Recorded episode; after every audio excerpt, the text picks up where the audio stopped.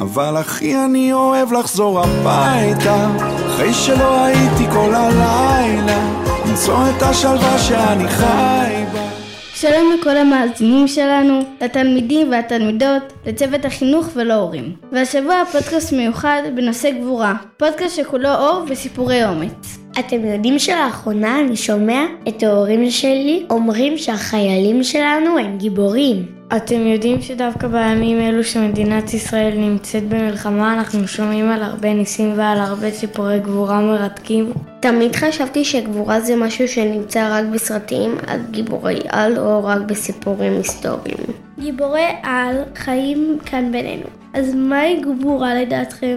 גבורה היא כוח, גבורה היא חוזק. גבורה היא התמודדות, היכולת שלנו להתגבר על הפחד. גבורה זה לגלות בעצמנו כוחות חדשים שלא ידענו שקיימים. נכון מאוד, גבורה היא לכבוש את היצר ובעצם לבצע פעולה מתוך גבורות על הפחד, חשש או מכשול. אני שמעתי על המון סיפורי גבורה בזמן המלחמה. החיילים שלנו והתושבים הם אמיצים וגיבורים. אני חושבת שאימא שלי גיבורת על. היא חוזרת מהעבודה ומיד מכבסת כל ערב מדים לחיילים. למרות שהיא עייפה, היא עושה זאת בשמחה. ואני ראיתי שבקבוצת הוואטסאפ הכיתתית אחד הילדים העליב ופגע בילדה מהכיתה, ומיד שאר הילדים כעסו עליו, עמדו לצידה. אני בכל פעם שנשמעה אזעקה, אני רץ לחפש את רוקי הכלב שלי ודואג להכניס אותו לממ"ד. ואני שמעתי על ילד בן עשר במקרה אלימות בין ילדים. הוא מיד רץ לבעל המכולת ברחוב ושניהם יחד הפרידו בין שני הילדים שרבו. במקרים של גבורה אנשים רבים מגלים תושייה.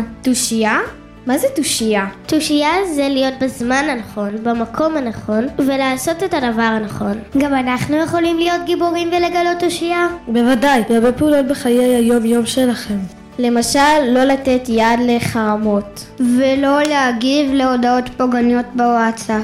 לעודד ולעזור לאזרחים וחיילים. ובעיקר לזכור איזה הוא גיבור הכובש את יצרו. והלוואי שתמיד נצליח להיות הגיבורים של עצמנו. סיפורי הגבורה נתנו לי הרבה כוח. אני בטוחה שגם למאזינים שלנו. אז לכל הגיבורים והגיבורות, המאזינים והמאזינות, שיהיה לכם המשך האזנה נעימה מהפודקאסט של בית ספר נופי ים ד' שלוש. אבל אחי אני אוהב לחזור הביתה אחרי שלא הייתי כל הלילה למצוא את השלווה שאני חי בה לפשוט מעליי את החיים איך אני אוהב